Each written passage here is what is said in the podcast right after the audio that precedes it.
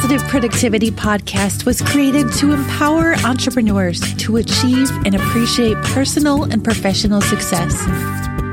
I'm your host, Kim Sutton, and if you're ready, let's jump into today's episode. Welcome back, my friends. I hope that you were here with us for the last episode, episode number 691 of the Positive Productivity Podcast. Oh my gosh, frog in my throat. That was missing for the last 10 minutes, Rodney. But in episode 691, Rodney C. Burris was here with us. We had a fantastic conversation. We were both on a little bit of a time crunch. I knew I needed to take it further. So if you didn't already listen to that episode, go back, listen to that one leave your comments down below and then come listen to this one because today we are picking up wherever we feel like it. I was going to say where we left off, Rodney, but I just say where we feel like it. But welcome right. back. Thank you for having me. And yes, we were chit chatting right before we jumped on the show, and you sounded beautiful. And then as soon as you started talking, your old familiar frog friend, the FFF, he, he kind of hopped on over there, didn't he? I'm going to have to borrow that one from you. I don't know where that frog came from. I'm affected by squirrels all the time. I get distracted very easily. Uh-huh, uh-huh. But frogs, yeah. Yeah, thank you. I'm I'm writing that one down. Familiar frog friend. That's oh, really awesome. Frog friend. That's right. That's right. So this isn't where I was intending to go, but honestly, I never know where I intend to go. It's uh-huh. been a uh-huh. couple weeks since we chatted. What has been especially impactful in your life or in your business since we chatted last? I jumped on a plane after we talked and I went to Atlanta and I spoke at a conference. And it was amazing, Kim, because I manifested that conference. It was, I heard about it. I knew it was happening several weeks ago and I wrote out my talk that I was going to give there. Now, mind you, I wasn't even invited to come at the time I wrote it. It was like six in the morning. I was out kind of doing like some exercises at one of our lakes here in Baltimore. And I had the whole inspiration about it. I sat down and started typing on my phone, texting, texting, texting. I sent myself this whole kind of brain dump. Several weeks go by, and there's a photograph of me with a slide image behind me depicting what I was sharing with them. And what I was sharing with them was birthed out of me running around doing my exercise at six in the morning several weeks back. So just to be able to have an idea, birth an idea, and then live in it and walk with it in a way where people are like breathing new life with you because of it that has been an impactful experience with me since we last spoke. So that's very actually similar to what I've been experiencing in the last two weeks, but not at all the same. I know that sounds uh-huh, really uh-huh. crazy, but the feelings, the intuition, like everything that I feel like I need to do in the last few weeks, I've realized I just need to follow that. Uh huh. Uh huh. And usually, when I, well, not usually, whenever I follow that feeling in my gut, something amazing happens. But uh, when I don't follow my gut, when I follow my head instead, and I'm uh-huh. going to say angel and like the angel on one yeah. shoulder, that's yeah, my yeah, gut. Okay. Gotcha. Gotcha. And not to say that my head is bad, but I'm going to call that the devil on the other. Okay. Mm-hmm. That one will lead me in very often the wrong direction. Mm-hmm. Like usually it says, okay, you got to pursue money today. And the other side, my stomach says you got to pursue impact. But when I'm going, and I'm not saying that they can't both, uh, you know, be friends and make awesome happen. Uh-huh, uh-huh. But usually my gut leads me in the right direction and it's a faster path. Can I share something? Please. And the only reason why I said this because I know we want to have some sort of like aim for our talk today. So I'm very mindful of that. So please feel free to direct it as you feel fit. But that whole thinking with your gut, feeling with your gut, do you know what I've learned, Kim? I've learned that there are neurons in a type of brain cell called ganglia, gang, L I A, ganglia, inside of your digestive tract and actually inside of your heart. And so, for years and eons and centuries across cultures and histories and people groups around the world, there's always been this nod towards the idea that you think in your heart. And we've always just kind of viewed it kind of figuratively and poetically or this gut feeling. Like that kind of phraseology pops up in cultures like anthropologically speaking around the world forever for histories. It's, it pops up all over. And now it kind of seems that it wasn't just figurative and it wasn't just poetic and it wasn't just ancient people or culture groups trying to figure out how to describe a feeling but we actually on some level kind of knew that there's a little bit of thinking or thought of some sort that happens within me that's not with up in my head. And so if yeah, there are peer-reviewed journals right now, like research data, empirical data articles that talk about the neurons and the brain cells and the ganglia that are inside the heart and inside the digestive tract. How about that? Mm. I want to look into that more because I've never heard of that. Isn't that amazing? I barely passed biology though, so I'm not surprised that I've never heard of it. I passed it because my mom told me I had to. Right, right, right. Um, yeah. Earlier this week, I had a call with a great friend who was thinking about an area where he could go off in his business and start something new. Uh-huh. And it's an area that I'm moving away from in, in my business. I love building marketing funnels. I've been doing that for seven years. But I'm realizing that's not where my passion is. There's the zone of genius and there's uh-huh. the zone of excellence. Wow. And that's my zone of excellence. That's where people know me. Mm-hmm, but mm-hmm. if I'm really going to follow my heart and do what I feel is my purpose here, that's not my zone of genius. Like funnels is not my zone of genius. So he's talking to me about this new opportunity that he sees in his business and he wants to work with me to possibly build it out. And the first instinct was, oh my gosh, that could be a lot of money. There's a lot of potential there. Yeah. And as I'm listening to him talk, I'm, I just felt my gut saying no. Oh, no. Nice. No, no, no. And it took a lot for me to say, you know, I think there's a lot of potential here, mm. but mm. if I'm going to be true to myself this year and going forward, I have to turn this down because it's not where my focus is, yeah. especially right now in my life. I want to get my book written. Nice. What's the aim, the goal, the vibe, the title of your book? Chronic Idea Disorder, the Entrepreneur's Guide to Overcoming, no, to Conquering Idea Overwhelm. Wow. See, nice. so if I follow his path, uh-huh. it's going to be another chronic idea disorder attack. You know it's going to be another oh let's go build something new mm-hmm. but it's not going to be finishing up something again. Mm-hmm. my book and everything else that i have planned. And i've already been talking about this book for seven years. I don't want it to be another seven years. Yeah. Yeah. I like that. How far are you on your book kim so far? Like 15000 words. That's a lot of words. It is. It's not in any order. I had to give a big shout out to Scrivener uh-huh. It's an awesome writing tool for people who are squirrel brained like me. Uh-huh. You can come up with random thoughts and put them in a little section and then you can drag and drop the sections around to put it in exactly the order it needs to go nice. in. Nice. Because I'm not a linear thinker. Uh-huh, you've uh-huh. you've already seen that. uh-huh. Uh-huh. My thoughts just come how they want to come. And I'm not going to tell them to stop. I don't no, want to be no, a no. linear it's, thinker. Yeah, we yeah. So Scrivener helps with that, right? So do you type it? Do you talk it? How does Scrivener work?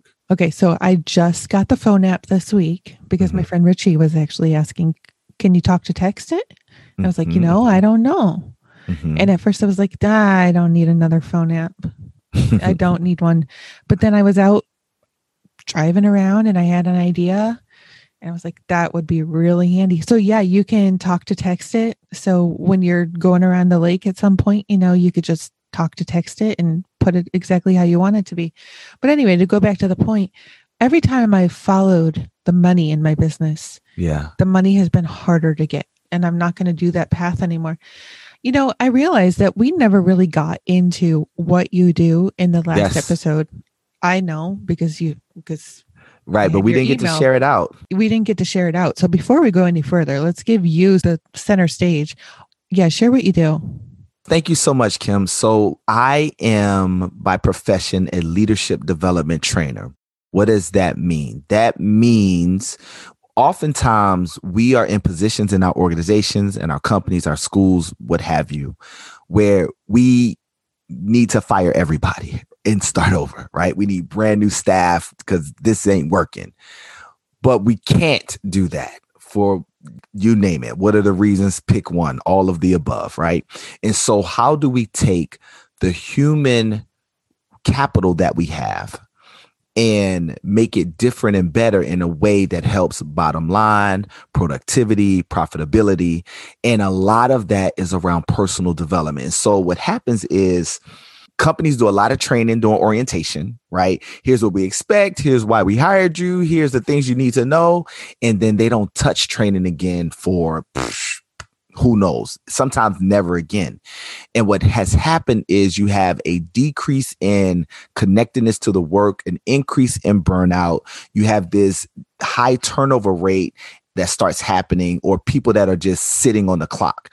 And so there's been a movement recently. So if any of your listeners especially the entrepreneurs that have their teams, if they feel as though they have been in position where they've been spinning wheels with the two, three, four, 20, 50 people that they've been working with, we seem like we make progress and we fall back. I got this one guy that got these two people that you are in good company with so many other leaders that are in that same position. And what has been happening, Kim, is a consistent movement towards training and developing our people on things that seem just non-connected to the work. So for example, money management, personal finances. Listen, I'm gonna give you a paycheck. You do the job. I'm gonna give you a paycheck, and how you spend your money is your business. However, their approach to spending personal money is a function of a mindset. That mindset comes to work with them every day right? Also, their interpersonal relationships, whether they're going well, whether they know how to communicate. Hey, whatever, sure, like or don't like, delete who you want to delete, whatever. But those actions are a result of a mindset, and the mindset comes to work with them every day. And so, whether I realize it or not, as a professional, as the boss, as the manager, supervisor, I'm dealing with their mindsets, their scruples, their baggage every single day. It's affecting how they respond over email. It's affecting how they are showing up in the workplace. And so companies have been doing more and more towards training and developing their staff in ways that have produced cost savings, profit increases, higher attendance, better work life balance, higher morale. And so we have studies about this. I have stats about this sort of stuff. And that's the space that I get to show up in in my work that I do. And I love it. Mm. So I wanted to get back to our conversation about heart. Hmm? Where does heart come in in your perspective in the role of a leader?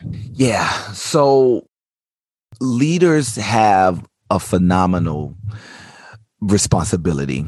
They are fully responsible for the decisions that are made, right? And so if things go poorly, they take that blame. And if things go well, it's the struggle of taking all of the credit and not sharing some of the love. Like when you know good and well, some of that came because you listened to Kim's podcast. Some of that comes mm-hmm. because you got some great people on team with you and stuff like that. And so it's a consistent internal battle between thinking with their heart and thinking with their brain. One of the best benefits for a leader is incorporating perspectives into their process into their decision making. So earlier, guys, you guys don't know this, but Kim and I were talking about the value of perspective and about the value of being able to sensibly listen to somebody else share something in a way that adds input, that adds perspective to the decision. And leaders have to do a intentional job of that because sometimes the battle between the heart brain and the mind brain can be a complete wash. And then they get what's called analysis paralysis. And your book title kind of, I think, talks about that, Kim. Your book talks about like getting stuck with the chronic ideas. Can you share that title one more time for the people in Yeah. the back? Chronic idea disorder, the entrepreneur's guide to conquering idea overwhelm. Idea overwhelm, right? And so mm-hmm. I never heard it the way Kim has phrased it, right? I love it. I think your book is going to do numbers. I think it's going to, because it seems timely and it seems like it speaks to a condition that many people experience. The way I've heard it before, one of the angles that I've heard it has been analysis paralysis. And so I'm thinking, thinking, thinking, thinking, thinking, but I can't really get to an end because it's not perfect yet. And I can't launch and I can't start and I can't decide. I can't hire them. I can't fire them and I can't refinance. And I that's analysis paralysis. And Kim, when all of our options are crippled by fear, that is a sign that we are not actually thinking through, but we are being laden by obscure notions that things are not going to work out well. And so fear is a crippler. And when that happens, when every option, every single option is a dead end, if I did that, then that would happen. And if I know that's a good one, if I did that, but then this would happen. If that is our situation, we are not actually in a space of thinking whatever the opposite of chronically is. Our ideas are not in that life giving space. They are very much be um, chronic ideas, and we need the benefit of perspective and others to help us pull out of it. It's hard to do by ourselves, but it's definitely possible if we connect to good people. Oh, absolutely. See, I didn't have an issue with not being able analysis paralysis. Analysis paralysis was never my problem. Uh-huh. I never took time to pause and think, is this what's best for me, my business, and my purpose? I didn't even take time to decide what my mission and vision were Mm-hmm. for my business. What impact do I want to have?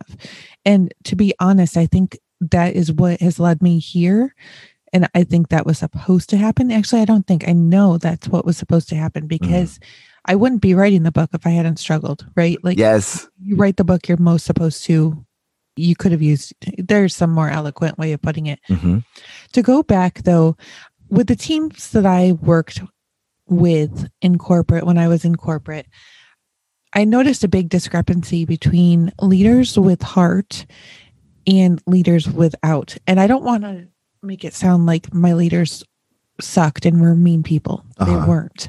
But they were always focused on the finances first Uh-huh. Uh-huh. and the the heart came way at the bottom. I'm going to give an example. I was pregnant with my first child. This is 18 years ago. And let's just say I had a doctor's appointment in the morning and I would miss an hour of work. But then I was working enough overtime that I could you know, be at work for 60 hours a week. Uh-huh. There was no comp. If I missed that hour in the morning, I got docked for that hour. Oh my god. But there was no consideration for the extra right. it was you know more more more we'll take it but we won't give it oh, that's horrible. it is but what i learned out of that is i saw the extreme turnover that they had Yeah. Right i stayed for a year and a half to be honest i was already looking for a new job before i left but I Uh-huh. left because my son was born in, with a club foot and he had a lot of doctor's appointments and I couldn't afford to miss 4 hours once a week to Yeah. take care of that even if I worked overtime I couldn't afford to be docked 4 hours Mm-hmm. Mm-hmm. right I would have stayed happily but I was going to have to pay them That's ridiculous. Why should I pay them That's ridiculous. when I'm working overtime Right. and I saw it happen other places too. So I'm all about I will start people on my team that are completely green, like Uh-huh. don't have any experience. And there's a time and place for that. You know, Right. sometimes you need to hire somebody who is so super experienced in something so that you don't have to go through that learning curve. But I want to get to know my people. I want to know what they're passionate about Uh-huh. and that I asked that, what do you love to do? There's even a, I can't remember the name of it. Maybe I'll look it up for the show notes. But there's a test, a quiz that I have them take, and Uh-huh. it says what area they're most passionate about, and I let them know. Or I, if it's not in alignment with what they're doing currently, I, I talk to them about it. You know, this is what the quiz says. I just want to talk to you about it. Is this true? They're like, oh yeah. Oh, okay. Well, I want you to stay around. Uh-huh. So let's talk about how we can get you into that area instead because just like you were saying, they're going to bring whatever baggage they have from outside circumstances. Every to work they can't help it. Right?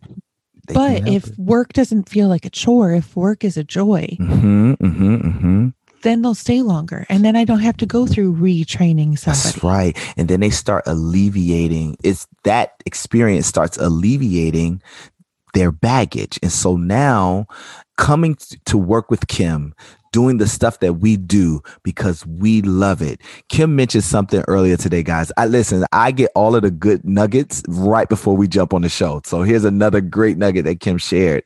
She mentioned something. Wait, you're not going to share my weight, right? No. I'm just kidding. Kim, Just you're- kidding. no, Kim is that came out before the show too. I just need to put it out there. That's not a nugget. Kim I'm just Kim going. is crazy, guys. No, she mentioned something about a genius zone and a what was the other zone?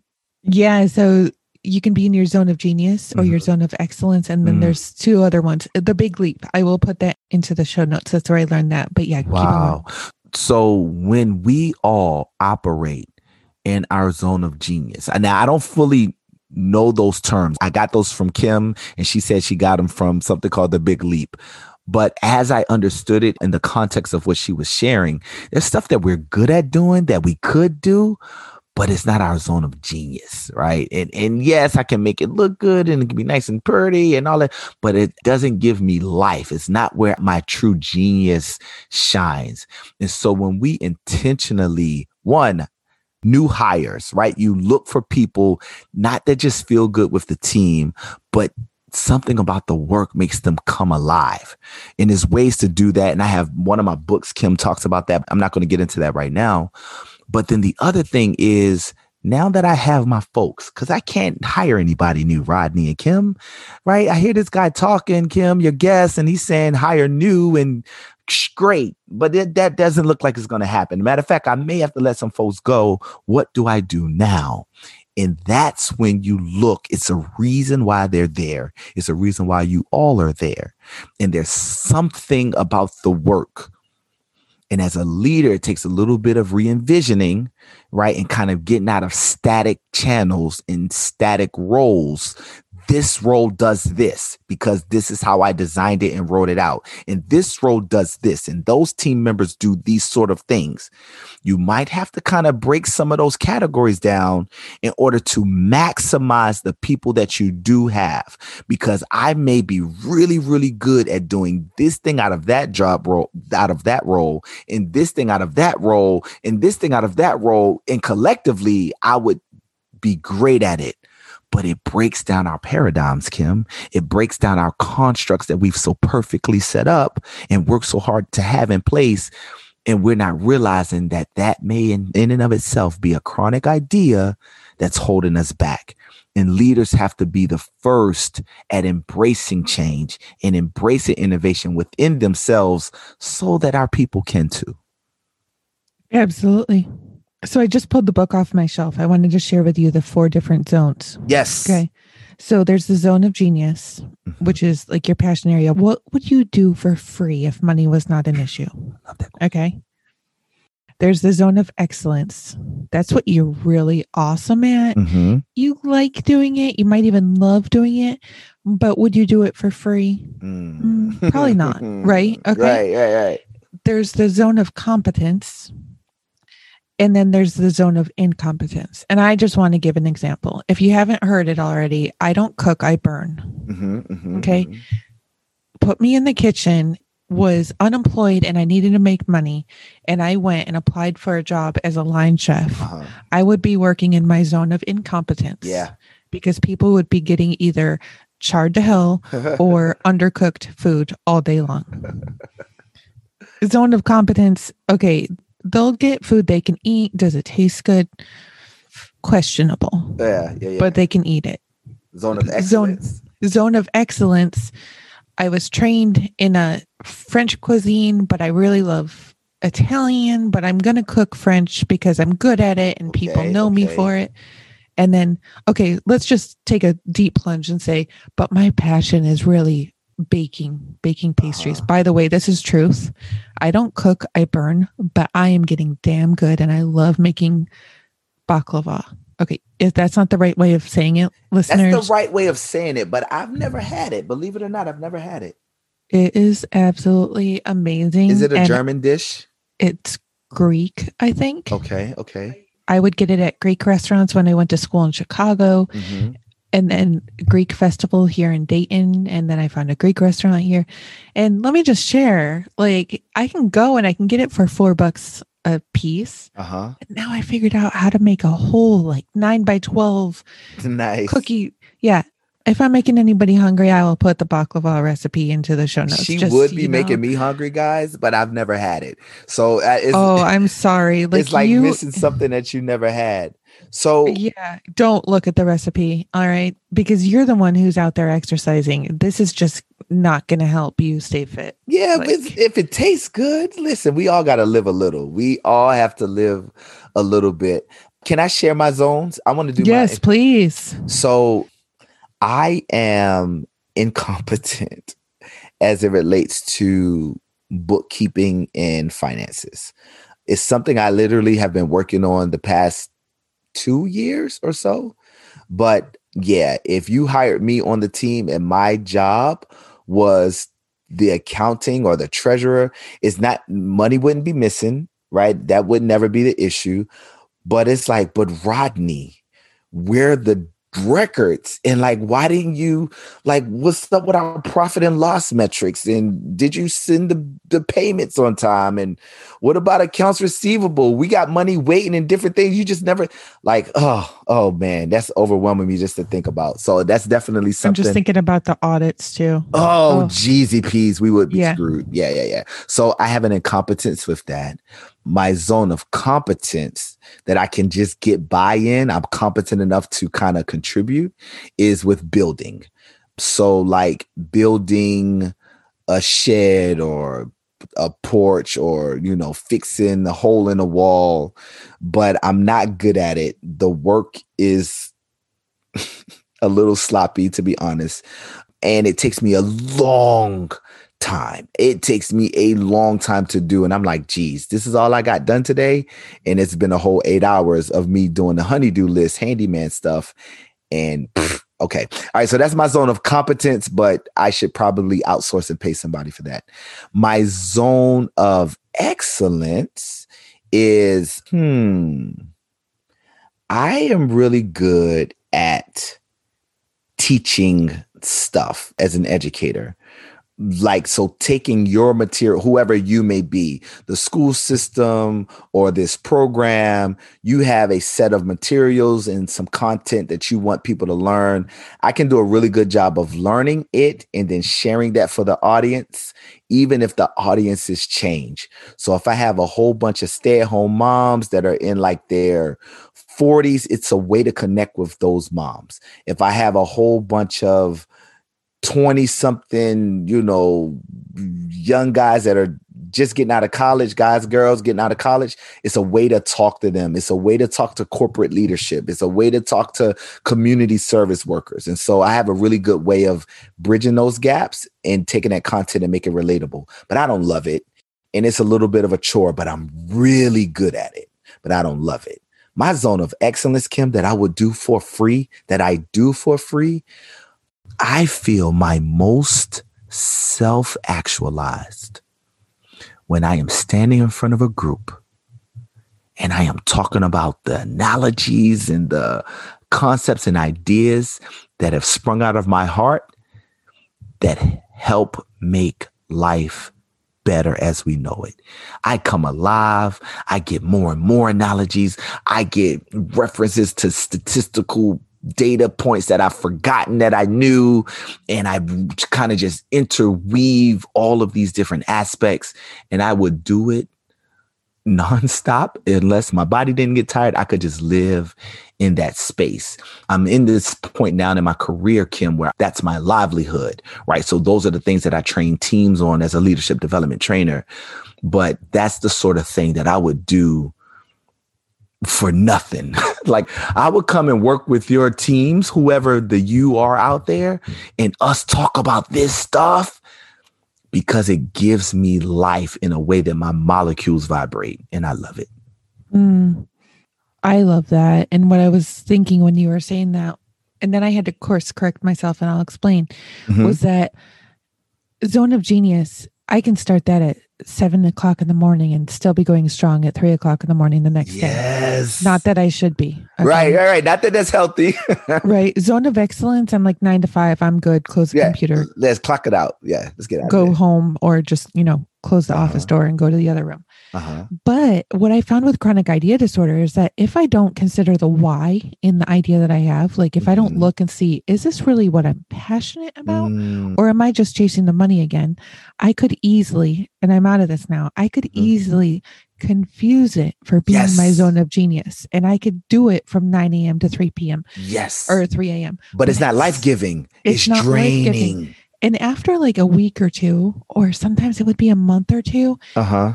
Tons of money and tons of time and tons Yeah. of resources, like people power invested into it, I would realize, oh, I don't love this. no, I don't like it. I don't want to continue it. And yeah. so my Dropbox Uh-huh. is, I think I have terabyte plan. My Uh-huh. Dropbox is full Of, of projects that were started and maybe months through, like complete website designs. oh wow. courses that I like recorded all the modules for Uh-huh. and then realized, do I I, really want to be known for this? this is taken away from me. Yeah. Yes. I've been Yeah. doing speaking lately on Pinterest for podcasters or Pinterest for entrepreneurs in general. Let Uh-huh. me just make it clear. I, well, we already talked about the fact that I can't cook. Like I'm artsy, but I don't really care for crafts. Like I don't need to decorate my house for every holiday and I don't need Uh-huh. to do those things with my kids. I hate the mess afterwards. uh-huh. Uh-huh. And clothes shopping, no thanks. I'd rather hire a personal shopper if the budget allows. So Pinterest is normally like thought of as for The women looking for clothes, crafts, and recipes. Uh-huh. I don't apply to any of those, but I still get massive traction. And I've been asked to speak on it numerous times. Is it like that's in my zone of excellence? Why do you think you get the traction? What draws the people to you?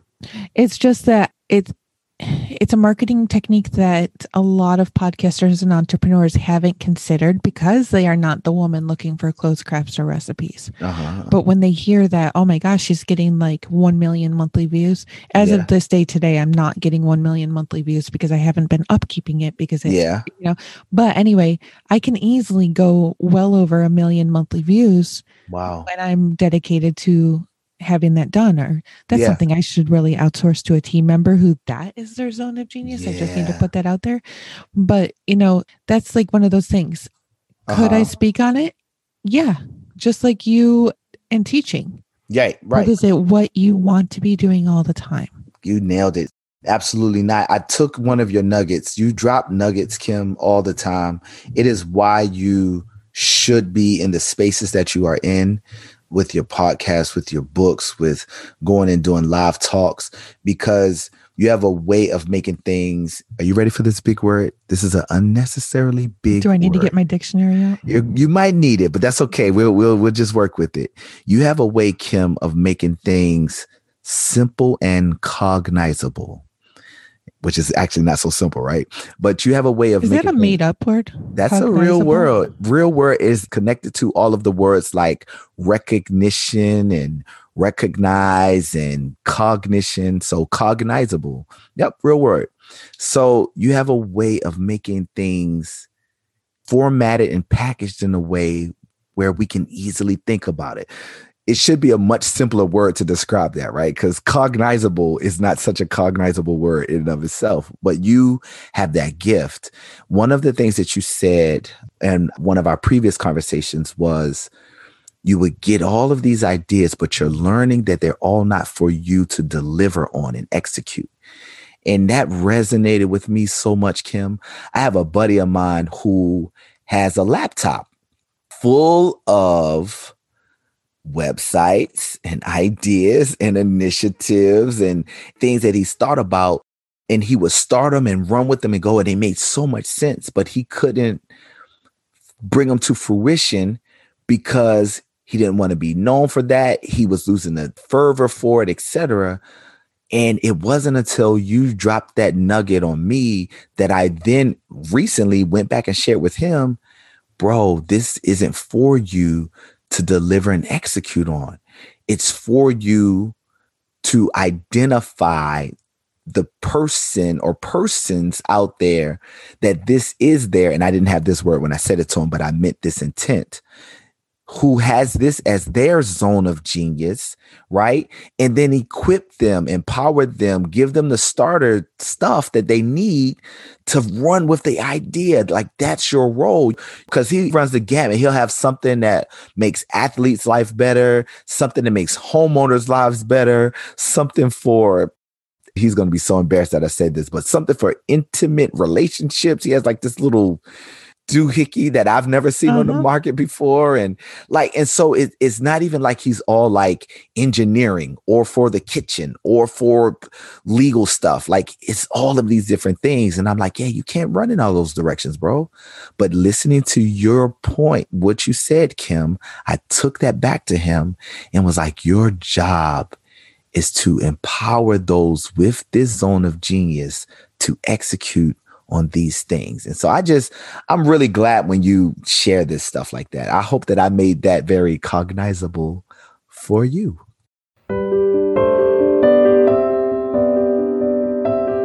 I wanted to take a quick break from today's episode and ask you if you need to take a break from your business. Maybe you're working too many hours. Maybe you're trying to work on too many things. Maybe you have too many clients who just really aren't aligned with your greater purpose.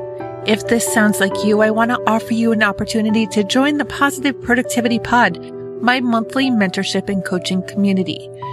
For only a dollar, you can jump in, get started, and enjoy 10 days in the community where you will meet so many awesome entrepreneurs. And then twice a month, you'll be able to hop on a live call with all of us and get the feedback that you need in that very moment for your business. If you're interested in starting today for only a dollar, head on over to thekimsutton.com forward slash pod to get started.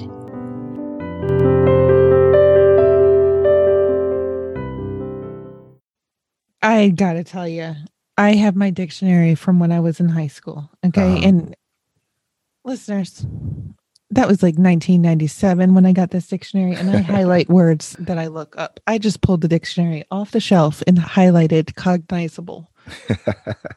I will awesome. text you, Rodney, like proof of that. Like I seriously did. I want to challenge that though, because maybe okay, this is something that I've been going through lately, exactly what you just said. Mm-hmm. I found this awesome website. I'm just gonna spit it out. Empire Flippers or Empire Builders or something like that. Okay. Where people can sell their business. Oh wow. So you can go on there and buy somebody else's business. You can see the stats if you get like a premium plan. No, this episode is not sponsored by them, but I just right. want to put it out there. So, one of the things that I was considering was yeah, there's an opportunity with all these crazy ideas to build a business, uh-huh. even if it's not mine, and put it out there. But I think that has to come from me personally when I already have my team active and we're very profitable on our on our zone of genius business. Uh-huh. And this we know that this is just a side product project. Uh-huh. Well, I guess both words are feasible. And we are building it knowing that we are building it to sell it to somebody who can benefit from the work that we've already done for them because some people aren't meant to build websites and get their marketing yeah. like come up with the marketing strategy on their own and source all the right you know suppliers but if we could do that great. We could save somebody a lot of time, but there's no reason. I mean, if my primary business is already doing well, then I could hire people to do that for me, but mm-hmm. keep me out of it because, like you and I being here, if you were focusing on building one of these side businesses rather than being here in your yeah. zone of genius, talking yeah. about what you are incredible at, you would be missing the opportunity to share you know, your mission and your vision with the world. So I can't do that. If I'm going to do that, I need to give it to somebody else. If you looked at my GoDaddy account right now, you would uh-huh. see a lot of domains. I don't know how many are in there right now. I've been slowly letting them go, but I'm realizing, yeah, this one's not for me. This one's wow. not for me. That's such a freeing space to be in, to be able to let things go and not regret it. Like, this is not even a missed opportunity. I'm actually releasing this dove into the atmosphere so that somebody else can get some life out of it, so this thing can really fly because I'm just sitting on it. That's a freeing position to be in, Kim. It is definitely. I want to go back to the different zones in the uh-huh. view of a leader. Okay. So when somebody comes in, they fill out an application interview. Uh-huh. Often we're asked, what's your biggest strength and what's a weakness? Yeah. And I have given out those totally puff. Puff's not even the right word. You know, I work so hard. It's my biggest weakness. Uh, mm-hmm. I'm working yeah. on it. Right. But where do you think that asking those questions, like asking what's your zone of genius and your zone of incompetence, could come in to making mm-hmm. stronger teams, stronger leaders, stronger employer or employees? Right, right, right, right. So you want to take the approach as entrepreneurs, as leaders, you want to approach this with the idea that this is a very strength based exercise which doesn't mean we don't allow weaknesses to kind of bubble up. It means that weaknesses are identified as opportunities. Think about a puzzle piece, right? Every divot in one piece is just an opportunity to be connected to another team member, to another community partner, to another organization that does business with us in a way for us to build, right? But if we don't allow it, if we don't talk about it, if we don't let those things kind of bubble up to the top, we operate as if there's not a weakness. Everybody has a strong hand and a weak hand. Everybody has a left and a right. Everybody has something that they're great at and something that they're not so great at. And so that's just normal. And a lot of times companies operate under the auspices where everybody has to be great at their job. This is what I was hired to do. And although my numbers or my performance is kind of saying otherwise, I have to fake the funk like, no, yeah, no, I like all of this on my plate. Like I enjoy all of these things. I thought I loved the baklava, for example.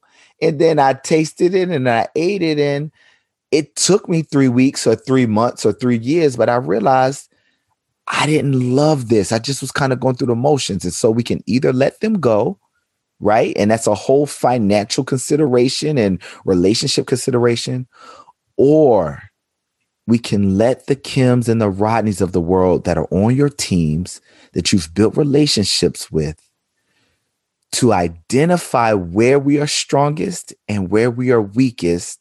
And then you, as the leader, look at the pieces on your team and figure out, hmm, if Kim did a little bit more of this, would free her up from doing some of the stuff that she's not good at that's actually hurting us, that's actually not helping us at all. But if she did more of this stuff, that would free her up. And Rodney's actually kind of good at that and he doesn't mind it. And so I can kind of let Rodney do that and let Kim do that. And so that's the beauty, Kim, of leaders and entrepreneurs asking about zones of competence and incompetence and genius and excellence. And I know that was completely out of order, right? But that's the beauty of it because it gives us an opportunity to strengthen the team I was about to go into a whole example about molecular structure versus atomic structure. And I won't do that now because that may take us on a rabbit hole, right down a rabbit trail. But just understand that sometimes the way a substance bonds with each other molecularly doesn't change what it is at its core. It just changes how it relates to one another inside of the structure, inside of the molecule, inside of the system. And so what you have is think about it like this. Think about very, very creamy oatmeal versus oatmeal that's a little bit more chunky.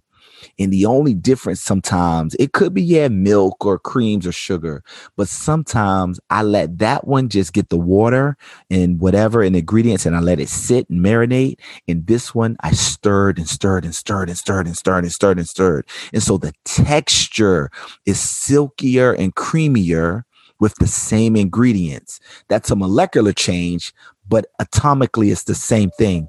And so we can Oh, wait, my phone is buzzing. I'm so sorry, Kim. Are you kidding me? Positive productivity. My husband came in to get my credit card so he could go get his lunch. lunch. Like, I love that. dude, I'm hungry. I love that. I didn't I didn't even hear that. But yeah, that's one of the major things that you can change how your teams relate and interconnect with each other without changing the teams out themselves. Mm, And that is the beauty of going through those zones. That's leadership in action. I want to share a quick story quickly. Mhm. I was an interior designer for 10 years, and the design part was the most exciting to me. I think that's the same for every person who dreams of being a designer. It's the design, it's the color, it's the Uh-huh. fabrics, and it's how it looks. But when you get into the field and you realize what you got to do on the back end, there's some parts that are so damn boring. Uh-huh. Uh-huh. My parents were both accountants. I didn't go into accounting because I didn't want to look at spreadsheets all day. Well, one of the things I had to do as an interior designer, especially when I was designing schools, was make schedules, is what it was called spec schedules, Okay. spreadsheets saying, okay, this paint goes on this wall, this paint goes on this ceiling, this is what the floor type is. It was the most monotonous. Ugh. Yeah.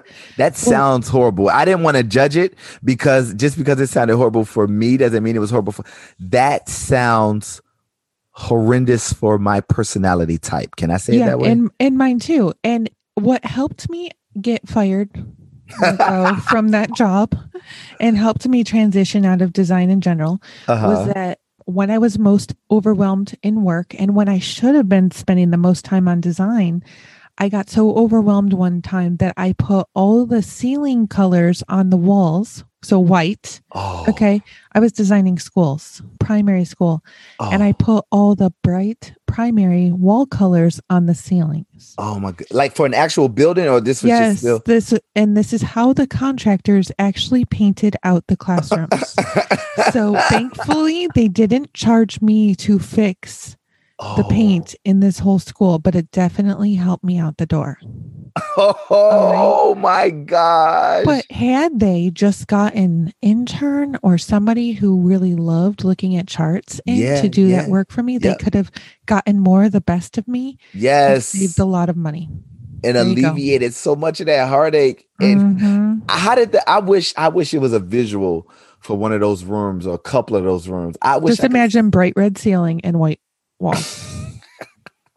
and this You- was not a like I was to put a bed like let's just leave it there. It wasn't know any place risky, really cool. okay? Yeah, yeah, yeah. I feel you. You know what I think would have been cool if the leadership had the foresight and the balls, right? Because it's a little ballsy to do, to just kind of revamp the whole vision of the school, right? Mhm. So you know what I mean? Like take those ceilings and this now represents. I don't know. Now we're looking up for like just kind of use it, like utilize it towards like a, as a strength as opposed to like now we have to start all over. So I don't know. Well, I That's the- crack up now because like taking my kids to pediatricians offices uh-huh. and stuff, like they do stuff like that. They put cloud plastic coverings over the ceiling light fixtures because it, Ah. you know the kids are laying there and it keeps their attention. Does the ceiling need to be red? No. Maybe let's just say I was before my time. That's And- right. You're visionary. yeah. But when kids are bored, they could have been entertained looking That's at those red ceilings. That's Anyway, right. so let's just cover one more time. How Yeah. would you like to work with people? If there's somebody out there listening who would Mhm. like to get in touch and they want to know if you are the right person to contact, how would you love to work with somebody as a result of our conversation today? Gotcha. So the very first thing we should just do a free pro bono, just kind of like overview of where you are, right? This costs nothing. We sit down, you say, Rodney, I got these people. Let me give this real quick example and- and then I'm gonna share my little contact information. I had a director of a nonprofit in Maryland. Charter schools are run by nonprofits. The nonprofits answers to the Board of Education, right? So that's how it works here in Maryland. I'm not sure how it works in other places. And so I had this director of a nonprofit that owned a charter school, that operated a charter school. So she called me and she said, Rodney, can we meet? I was like, sure, we can meet. So we set up a time. I went to her office and she said, Rodney, I have a lot of dis I forgot the word. People weren't in agreement, right? People felt disconnected and at odds. She was like, We're not on the same vibe here. I was like, Well, what happened? She said, Well, I fired half of the teachers last year. it's like, oh snap. What? She was like, and the principal. She was like, it was two schools in one. She said, I fired one of the principals and I fired half of the teachers. And she said, also the building had a flow. You come in this door, you work your way around the building, and you come out this other door, and you went through the various grades, right? You went through this grade, this grade, this grade, and it'd been like that for years. She was like, I completely flipped the theme up of our building, the flow. Now the little grades are here and the bigger grades are here and the such and such is there and i moved this room to this part and it's been very different and everybody just feels shooken up shaken up whatever the proper term is and everybody just feels antsy and everyone's kind of worried about their job. And i also hired brand new teachers to fill those slots. So we got brand new people who don't know what the heck is going on that are trying to keep a positive attitude as they connect with older teachers who feel like they were just kind of saved by the bell by the skin of their teeth but they could be on the chopping block next who used to have a room but now they have a completely different room in a completely different part of the building she was like it's a mess and they're not seeing my vision and then she paused kim and she looked at me and she said can you fix it very matter of fact, just like that. Wow. Can you fix it? And I was like, oh my goodness gracious. And so we, that led into a series of talks. And then we mapped out some stuff. And then we did a series of team meetings and we worked through a model called a tool called the EPS model that allows them to identify solutions in house that don't cost anything more than the budget that they're already working with. That's always a big help for teams.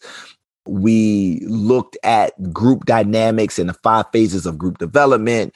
We looked at the whole brain model and how best to structure and counterbalance targeted teams that are working on goals. We looked at ETO, which is efforts to outcomes and how to make sure that our actions are relevant to the goals that we're setting. And we did all of these different things. We put these tools in place and we implemented them in a way where the staff was able to do it on an ongoing basis without having me come in and monitor and babysit, right? So I came in a few times, but I didn't have to babysit it because these things are kind of self propelling, right? Once you get them, they kind of make some sense. You can go with them, but they just need to be applied well. Those are the kind of things we can do for teams, right? Those are the kind of things that we can have the conversations with the leadership, and we might need a little bit or a lot of it. And it may well be that that very first initial conversation is like the spark that inspires you as a leader, as the entrepreneur, as the boss to do whatever else is necessary. You just needed that talk. You just needed to unpack. So I would love to do that. If it blossoms into more collaboration and opportunities to work together, great, right? If it gives you the spark that you need to go, this is what I love to do. I'm in a position, Kim, gratefully, humbly, where my bills are paid right? My mortgage is fine. I don't know if this was the smartest thing to do, but I did it. I literally went to the dealership last year and dropped cash and walked off the dealership lot with a brand new car.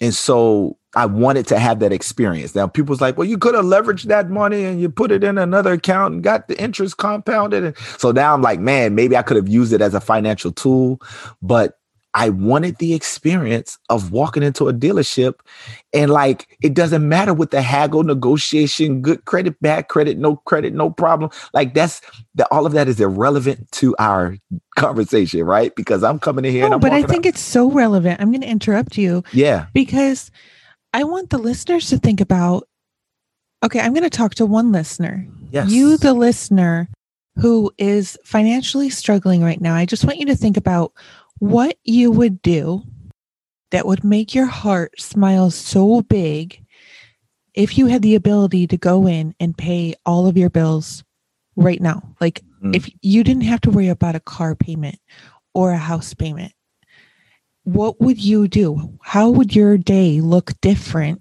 if it weren't driven with the concern about paying bills today, tomorrow, and the next day? And then start making decisions about you know how you're going to lead and how you're going to live from that way i love that you did that yeah. because that's actually my goal in the next two to five years is to get my, well, I want to get my car paid off this year. I just Uh-huh. bought it a month ago. Wow. I want to pay it off this year because I know that that freedom in my stress space Mhm. will allow me to work more from my peace place. Yes, right. That Right? freedom from my. sh- Didn't I tell you she drops these little cognizable gems? The freedom from my stress place allows me to work. What More from pe- my peace place. Work just from my peace place. I yeah, to my it. awesome team. Can you write that one down and send it to me? Because that just came out of Yeah. I love that. but and then my house will be right like that's a goal for five years. Mhm. We still, to be honest, have 27 years left of mortgage payments. So let's do it in five. I love that. Yes, I want to do it in five because that freedom from the stress place will right. allow more for the peace place. Wow. not- If I'm not driven by money every day, I can't imagine. And I'm not like I Yeah. this last year has been amazing. I'm not working from a place of worry anymore. And it's Uh-huh. amazing because I trust that whatever needs to happen will happen. So with Mhm. all that said, yeah, that's where I want to be. yes. And but we're sorry, go ahead. I was just going to say that because of that freedom from the stress place, right?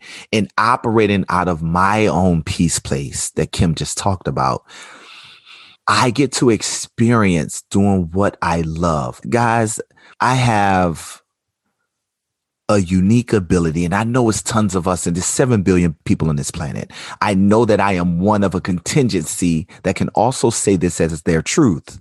I'm one of them the ability to speak and spark new life into a current situation is a gift that I have. And a lot of times you have on team everything you need, but it doesn't seem like it because it's dark, it's murky, it's baggage laden, you know, like it's a whole lot going on. And just having the benefit of that perspective allows you to revision what you currently have and say like wow i mean kim i've sat down with people with teams i was working with a nonprofit in philadelphia like in the western part outside of uh I mean, in Pennsylvania, in the western part of Pennsylvania, outside of Pittsburgh. So we were way on the other side of the state.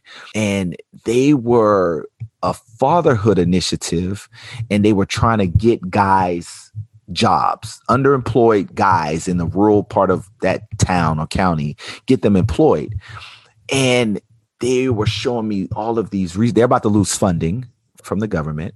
And so they were like, what we do all of this great work. Yo, we have this after school program and we kind of feed the students. And, you know, we actually have this closet clothes giveaway that we do for the community. And they were talking about all of these things. And I said, which one of these beautiful initiatives points to getting guys employed? Because everybody that's busy is not always just because you're doing a lot doesn't mean you're getting a lot done. Productivity and activity are very different things. And so sometimes you need perspective to come in and say, hey, why you guys doing it like that? Because the people that are in the system are accustomed to the system. That's what we always done. We always just submit on the first and the 15th. We always take it over there. We always, I heard this anecdote, Kim, about Henry Ford.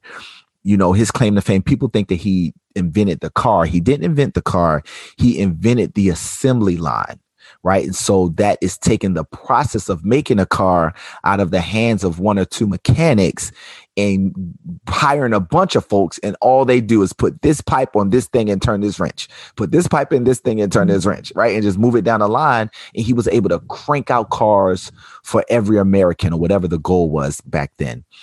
And he was walking through his factory and the guy put 50 drops of oil. He was using 50 drops of oil over the over the almost finished product. And he was like, "Why are you using 50?" And the guy was like, "Well, you know, that's what we always done." He was like, "Well, couldn't you get it done with less oil? Does it need that many strokes?" It's like, "Ah, oh, no, no, no. We kind of need 50. We know we need 50." And so then he dropped them down to 40 and the car messed up, right? And then he bumped them up to 45 and then he bumped them up to 48. and 48 drops of oil did the job. Well, when you're cranking out hundreds of vehicles per month times maybe thousands of vehicles per year, that savings between 50 squirts versus 48 squirts had a cost savings in barrels of oils that needed to be purchased, which helps profitability and profit margins. And so having somebody come in and just kind of look at what we're doing and not question it in a way that just kind of knocks down who we are and what we stand for, but like, hmm, maybe it's opportunity there. Maybe it's opportunity there. That's what I'm uniquely gifted in. I would love to have this conversation with your leaders, with you guys as entrepreneurs. My name is Rodney C. Burris. Every single way you want to use social media or a website or a dot com, that's how you would find me. Rodney C. RodneyCBurris.com, Rodney C. Burris on Instagram or Twitter or Facebook, Rodney C. Burris on LinkedIn. This is what I do. I'm very good at it, but it brings me life. And that life is actually what I bring to our table and to our conversation. I would love to have those with you. Bam. Mic drop right there. I don't know how I can follow it up except to say if you're driving, if you, like me, burn dinner and you're trying not to right now, you can come back later or you can go right now to thekimsutton.com forward slash pp692 and you'll find all those links so you can leave it open and come back later. But I, would especially love for you to go over there and drop a comment down below the show notes. Let us know what you got out of this conversation. I'd even love to hear what your zone of incompetence is and what your zone of genius is. Mm. And perhaps within our listener community and even between Rodney and I, we can start, you know, help you shift into a better place of being constantly in that zone of genius. What do you think, Rodney? I love that. Yeah. And I'm down for it. Awesome. So thekimsutton.com forward slash PP 692. Rodney, I would love to end the show since we didn't do it last week, but I would love to wrap up with uh-huh. asking you for a parting piece of advice or a golden nugget. Yes. Yes. Well, this is my favorite quote from Einstein. And Einstein was a genius, as we all know and came up with the theory of relativity. He had that beautiful like hair that wore him. I don't know if he wore his hair or if his hair wore him, but we all know what Einstein looked like looked like. And Einstein Kim said something that was so profound. It knocks me off my socks every time I think about it, and I'm about to share it again. And that quote is simply this. If you can't explain it simply, you don't really understand it yet yourself. Einstein. The beautiful thing about that, Kim, do you know how he explained the inner workings of the universe in light and mass and matter and how it all connects, the theory of relativity? He did it with three letters E equals MC squared. The universe. If you can't explain it simply, you don't really get it yet yourself. And so, as leaders, if we are trying to have a conversation with our team or explain the vision or talk about this new project and we can't really get it out and we starting and stopping, it's not because maybe them, perhaps we don't fully have it fleshed out yet ourselves. And that's a good place to start. Thank you for tuning in to this episode of the Positive Productivity Podcast. When I'm not podcasting, I'm supporting six to seven figure business coaches with their marketing automation and entrepreneurs like you through my coaching and mastermind programs. I want to invite you to visit thekimsutton.com to learn how I can help you take your business to the next level.